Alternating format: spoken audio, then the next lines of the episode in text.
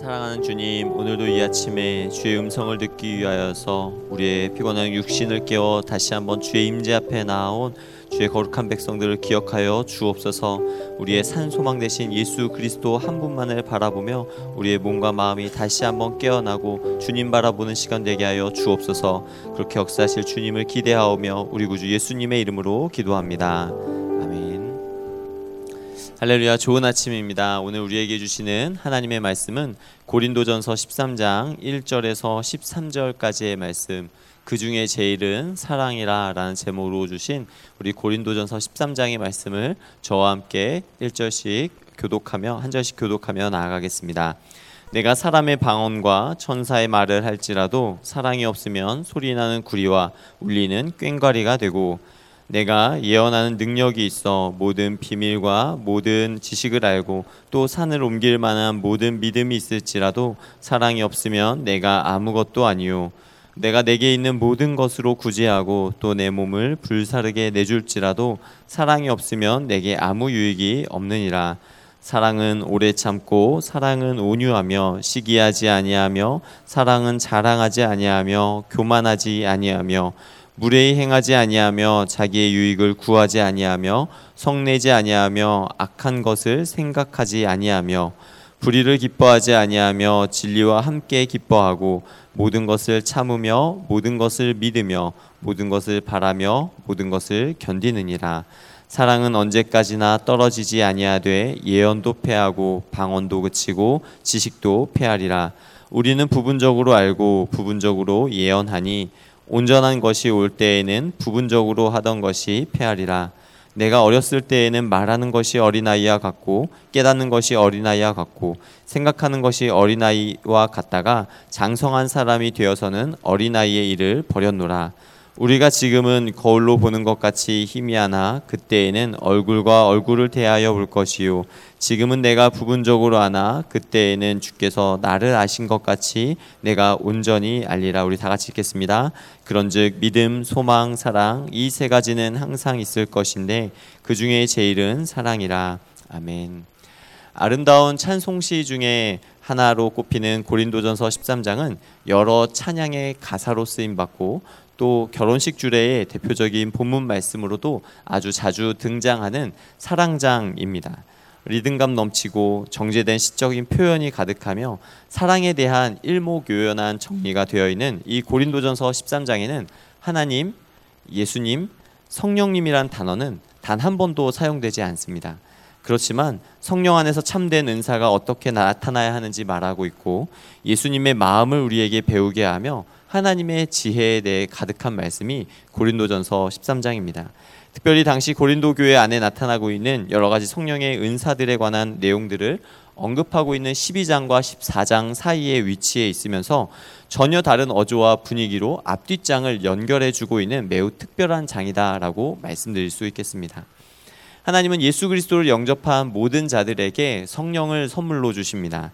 성령께서 우리 안에 내주하심으로 부어지는 은혜가 있는데 이때 우리는 성령의 충만을 경험하고 성령 충만은 기쁨과 감사와 평안을 주며 우리의 상한 심령을 고치고 회복시키시는 은혜를 주십니다. 성령이 우리의 안에 내주하시는 역사라고 말하는 것이죠. 또 다른 성령의 역사가 있습니다. 그것은 바로 외적으로 부어지는 성령의 역사입니다. 외적으로 부어지는 성령의 역사는 우리의 눈에 나타나는 것으로 증거될 때가 많습니다. 이런 카리스마틱한 은사들은 주로 병고침이 일어나고 방언이 터지며 예언하는 일들이 일어나는 것을 외적인 성령의 역사다라고 말합니다. 분명 하나님께서 모든 믿는 자들에게 성령을 선물로 주시는데 동일한 성령님이시지만 내주하는 우리 안에 계시는 성령의 역사와 외적으로 역사하시는 성령의 역사 때문에 이것을 우리가 잘 구별해서 이해하지 못할 때 우리는 성령 하나님에 대해서 때로는 오해하고 착각을 하기도 합니다. 어떤 오해와 착각을 하게 되냐면 이미 성령을 받았는데도 불구하고 나는 성령 받지 못하는 사람인가 이런 오해를 하고 착각에 빠지는 것입니다. 왜냐하면 나에게 어떤 외적으로 나타나는 특별한 은사와 능력이 없다라고 생각하기 때문이죠. 외적인 능력을 받은 사람들은 또 은사 받은 것을 자랑스러워하고 감사하는 것을 넘어서서 외적인 은사를 받지 못한 사람들은 마치 성령 받지 못한 것처럼 치부하는 오류와 교만에 빠지기도 합니다. 이것이 바로 고린도 교회가 지금 겪고 있는 또 다른 문제 중에 하나였습니다. 실제로 교회 사역을 하다 보면 이런 고민을 하고 계신 분들을 종종 만나게 됩니다. 순장이나 교사로 섬겨야 할 때, 성가대나 양육스쿨의 멘토 또는 선교 사역에 참여해야 할 때 내가 섬기고 싶은 마음은 있지만 앞에서 섬기고 있는 사람들의 모습을 보았을 때, 아, 나에게는 저런 은사가 없어. 나에게는 저런 능력이 없어. 나는 누구처럼 막 성령 받고 방언 받은 것도 아니고 또 외적인 능력을 받아서 사람들을 이끌 만한 리더십도 있지 않아. 성령께서 주신 지혜가 없는 것 같아. 라고 하면서 내 자신을 바라볼 때 없는 것을 바라보며 한탄하는 것입니다. 어, 눈을 씻고 찾아봐도 나에겐 그런 것이 없다라고 느끼고 고민하게 되는 것이죠. 여기서 더 나아가 고린도 교회의 문제는 외적인 은사가 없으면 무시를 당하고 더 큰 능력으로 나타나는 은사들만을 추구하면서 마치 무엇이 더 좋은 것이고 어떤 것은 열등하다라는 식으로 서열을 나누는 분위기마저 형성된 것입니다. 성령께 받은 은사를 가지고 서로의 믿음을 비교하고 자랑하고 질투한 것이죠. 특별히 그들이 보기에 더 신비해 보이는 은사들이 있었습니다. 그 신비해 보이는 은사만을 귀한 것으로 여기고 그것을 믿음의 지표로 삼으며 그 은사를 가진 자는 우쭐대고 자랑하고 가지지 못한 자는 가지지 못한 것으로 움츠러들고 자책하면서 나의 믿음이 작다고 어, 자책하는 사이에 서로 서로 안에 믿음의 공동체가 분열하게 되는 그런 일이 있었던 것입니다. 그래서 사도 바울은 이 고린도전서 12장에서 13장으로 넘어오며 이렇게 말씀하죠. 성령 안에는 다양한 은사들이 있습니다. 누구나 똑같은 은사를 가질 수는 없습니다.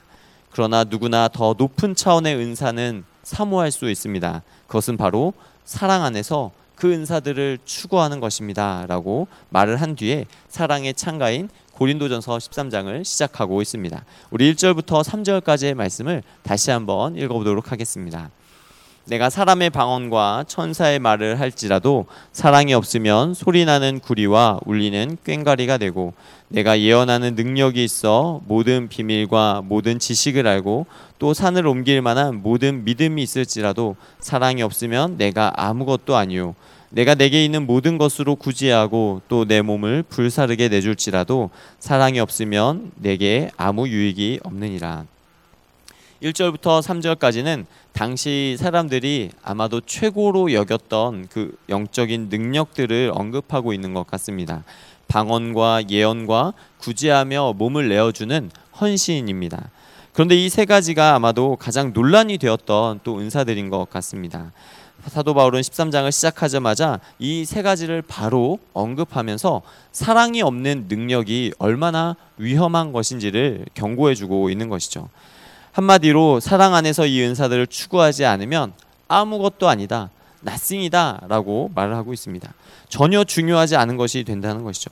방언으로 기도할 때 그것이 인간의 말인지 하늘의 언어인지 성령께서 주시는 신령한 말인지 우리는 다 알 수 없습니다. 문제는 방언으로 기도할 때 그 안에 사랑이 없으면 그것은 단지 주변 사람들을 놀라게 하거나 시끄럽게 하는 어, 오히려 다른 사람의 기도를 방해하는 요소가 될 수 있는 것입니다.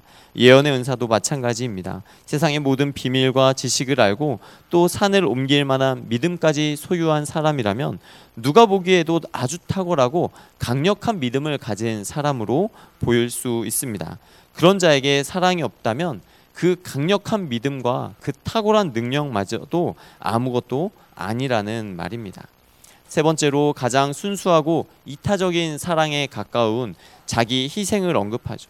자기에게 있는 모든 것으로 다른 사람의 필요를 채워주고 구제를 하며 심지어 자신의 몸을 불사를 정도로 내어준다는 이 최고의 헌신으로 최고의 경건을 나타낸다 할지라도 사랑이 없으면 아무 유익이 없다라고 말씀하는 것이죠.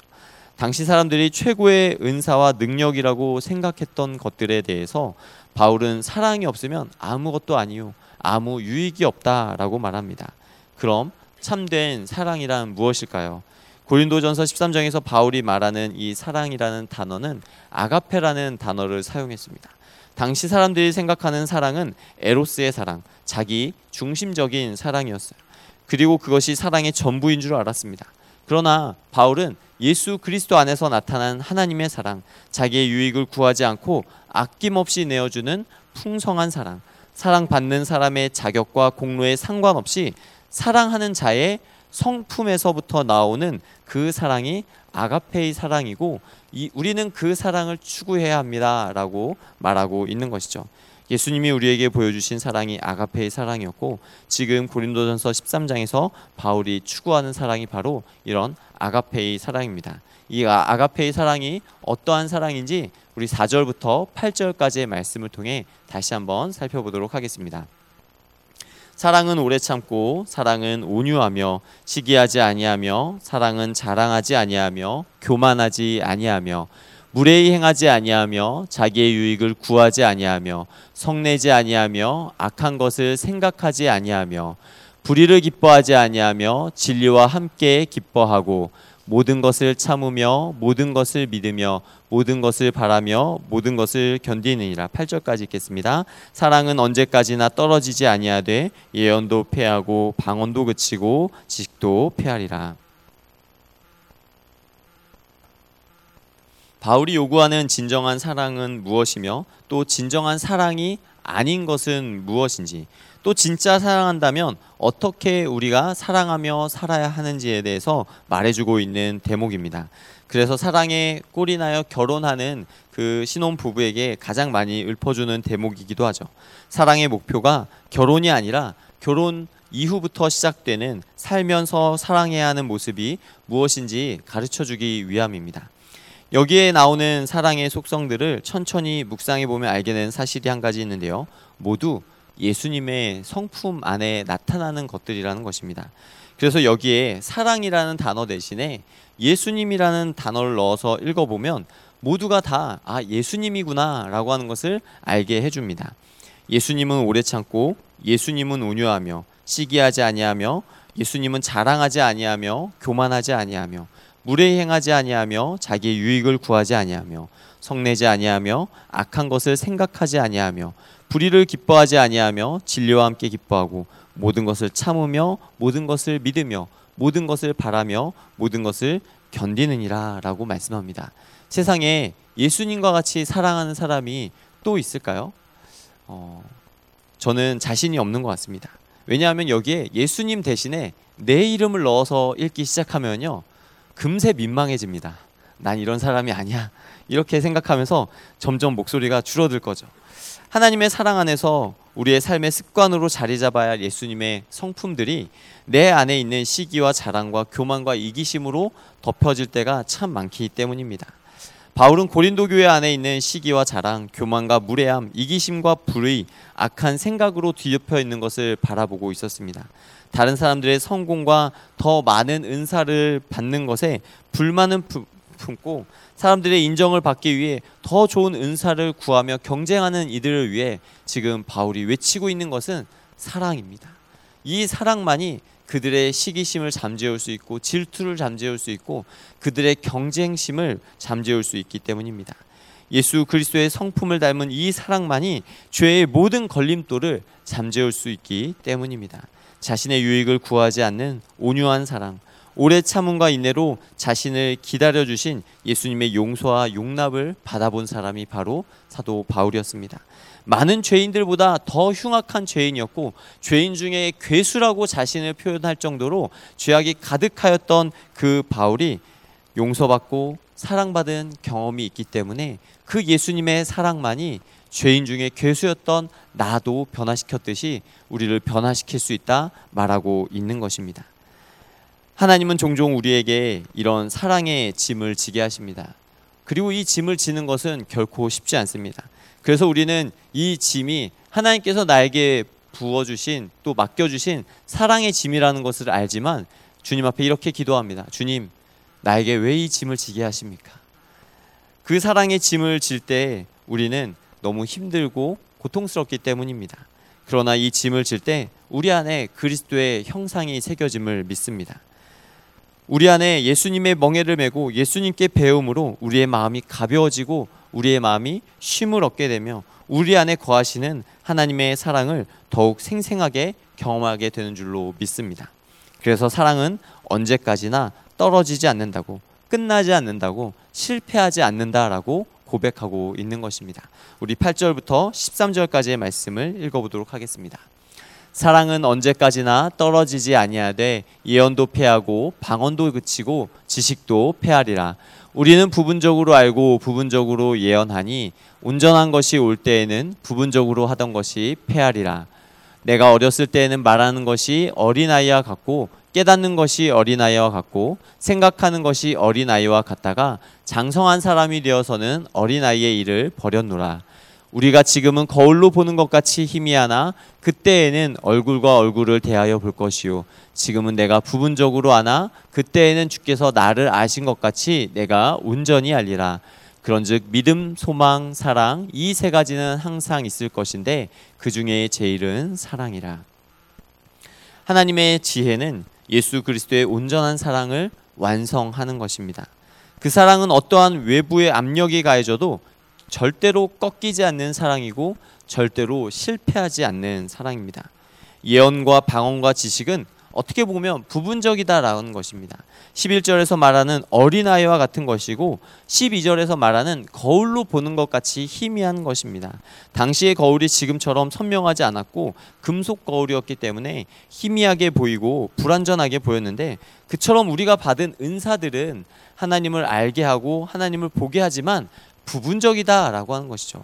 그러나 10절 말씀처럼 온전한 것이 올 때에는 부분적으로 하던 것이 다 필요 없어지게 됩니다. 우리가 진짜 예수님을 대면하여 보게 되는 그날 우리가 받은 은사보다 예수님을 직접 볼 수 있다라고 하는 그 영광이 더 큰 것이죠. 우리가 중요하다고 생각하고 귀하게 여기는 은사보다 더 중요한 것이 무엇일까요? 우리가 온전하게 되는 그날, 우리가 예수 그리스도의 그 은혜와 영광을 직접 보게 되는 그날, 하나님께서 우리에게 오셔서 사랑하는 누구누구야, 내가 너를 안다. 내가 너를 사랑하고 또 너가 나를 사랑하는 것을 내가 안다라고 말씀해 주는 그것이 더 중요하지 않을까요? 그때 우리 또한 주님, 제가 주님을 정말 보고 싶었습니다. 주님, 제가 주님을 정말 사랑합니다.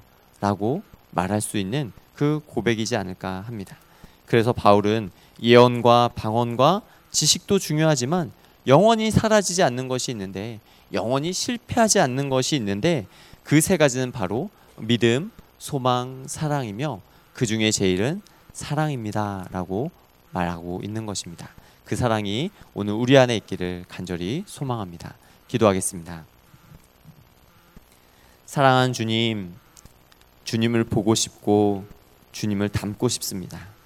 우리의 마음과 삶의 인격이 날마다 주님을 조금 더 닮아가고 알아가는 자가 되게 하여 주시어서 온전한 것이 올때 주님을 사랑한다 고백하며 주님 앞에 서 있는 삶이 되게 하여 주시옵소서. 오늘도 실패하지 않는 사랑으로 우리 안에 거하시며 우리를 붙드시는 예수님의 이름으로 기도합니다. 아멘.